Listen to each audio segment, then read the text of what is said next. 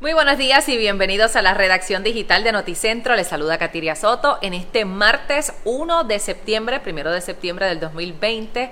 Y bueno, comenzamos hablando de las cifras que reporta el Departamento de Salud en cuanto a los casos de COVID-19 en Puerto Rico. Hoy se reportó una muerte adicional. Esto corresponde a una mujer de 53 años de la región de Bayamón. Y todo apunta a que este es el caso de la mujer policía que precisamente tenía esta edad y falleció a causa de esta novel enfermedad. De otra parte, se han reportado otros 97 casos confirmados y unos 116 casos probables adicionales que son estos de las pruebas rápidas. Así que seguimos viendo unos números relativamente por debajo de lo que habíamos visto en días anteriores, donde sobrepasaba los 300 y pico de casos confirmados al día. Hoy son 97. En cuanto a los probables, igualmente se mantienen en 116.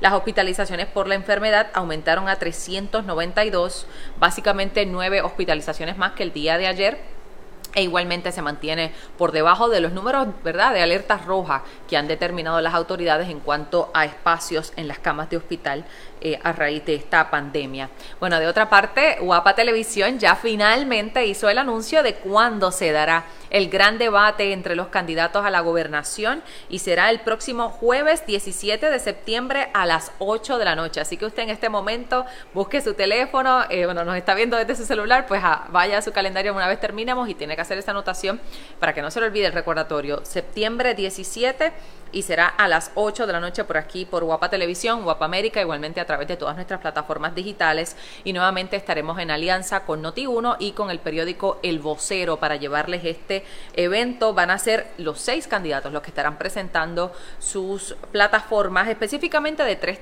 temas principales. Será visión de gobierno y corrupción eh, un tema que sin duda estará en, en, la palestra y en la discusión de estos candidatos a la gobernación, porque sabemos que hay investigaciones del FBI en curso. De otra parte, deuda pública y desarrollo económico será otro de los temas importantes. Y eh, para terminar, educación y por supuesto en un formato dinámico, como fue ese eh, debate de los candidatos a la gobernación por el Partido Popular Democrático que realizamos en agosto. Así que sin duda va a ser un evento que usted no se puede perder. El gran debate de Guapa Televisión el próximo 17, jueves 17 de septiembre a las 8 de la noche.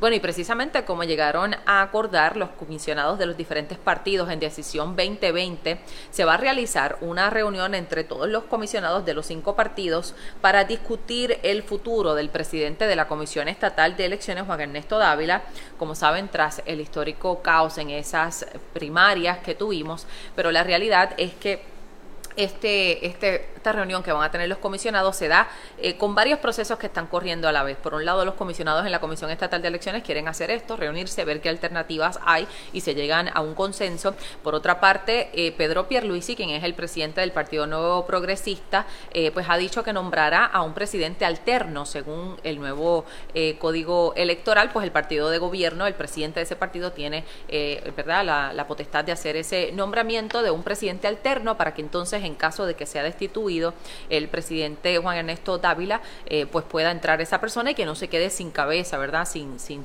sin alguien al timón esta Comisión Estatal de Elecciones cuando estamos a solo semanas de que se realice la elección general del 3 de noviembre. Pero además de este proceso eh, de Pedro Pierluisi, ¿verdad? A través de su de la, de la reforma electoral y cómo se podría nombrar un presidente alterno. También hay un eh, proceso llevándose a cabo en los tribunales, donde hoy de hecho el Tribunal Apelativo eh, donde ya se estableció el panel de jueces que va a ver este caso, eh, decidió unir básicamente todos los reclamos, consolidarlos, debo decir, y de esta manera pues van a atender eh, los reclamos que se han hecho de que Juan Ernesto Dávila violó la ley electoral y todo lo que, ¿verdad? todas las todo lo que él debía hacer, las gestiones y las diligencias que como presidente él tenía, teniendo al mando pues una agencia tan importante que organiza estos eventos electorales. Así que veremos qué, qué pasa con el futuro de Juan Ernesto Dávila, sea desde los comisionados que se tome una decisión, sea con esta decisión del presidente del Partido Nuevo Progresista ahora Pedro Pierluisi, o si es que será a través de una decisión de los tribunales del país.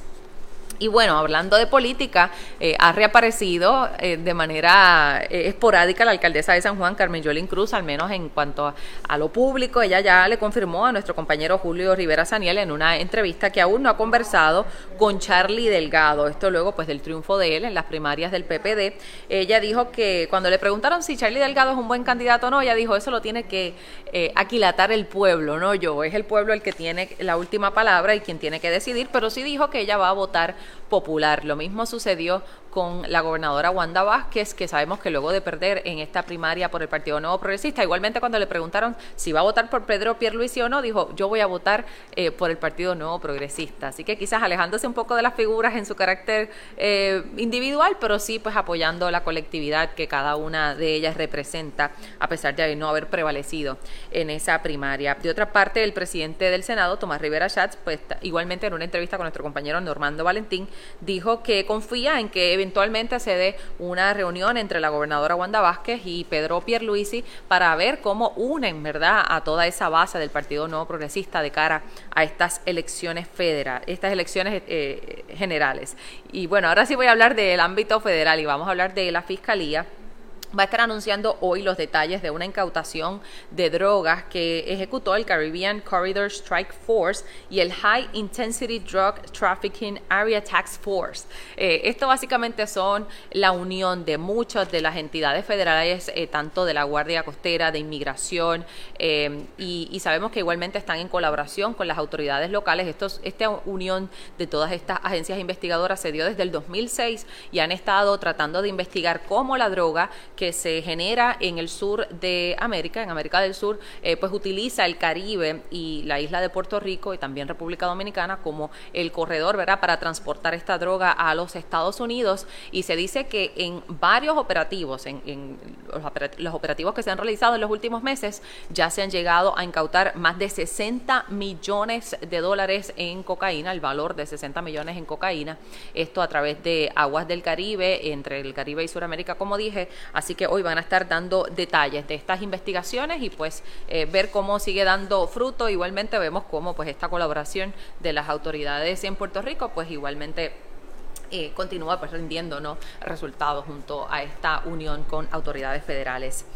Para hoy, en cuanto al tiempo que nos espera, pues hay tiempo variable. Hay el paso de una onda tropical que está pasando por la isla. Esto será al norte. Se esperan interrupciones de lluvia desde el este. También van a haber desarrollos de aguaceros y tronadas. Esto en la zona central y oeste. Como saben, siempre esa combinación de la humedad, el calor, eh, van a tener esa, esa lluvia que ya siempre pueden esperar. Y mañana regresa la bruma en nuestra área, así que habrá tiempo bastante seco para nuestras zonas. Le agradecemos el que estén en sintonía. Y ya saben que pueden compartir estas noticias del día de hoy a través del podcast de Noticentro. Lo puede buscar en Spotify, en las plataformas de Apple como Noticentro. Que tengan un excelente día y ya saben que le esperamos en la edición estelar de las 4 de la tarde junto a Normando Valentín y todo el equipo de Noticentro. Buen día.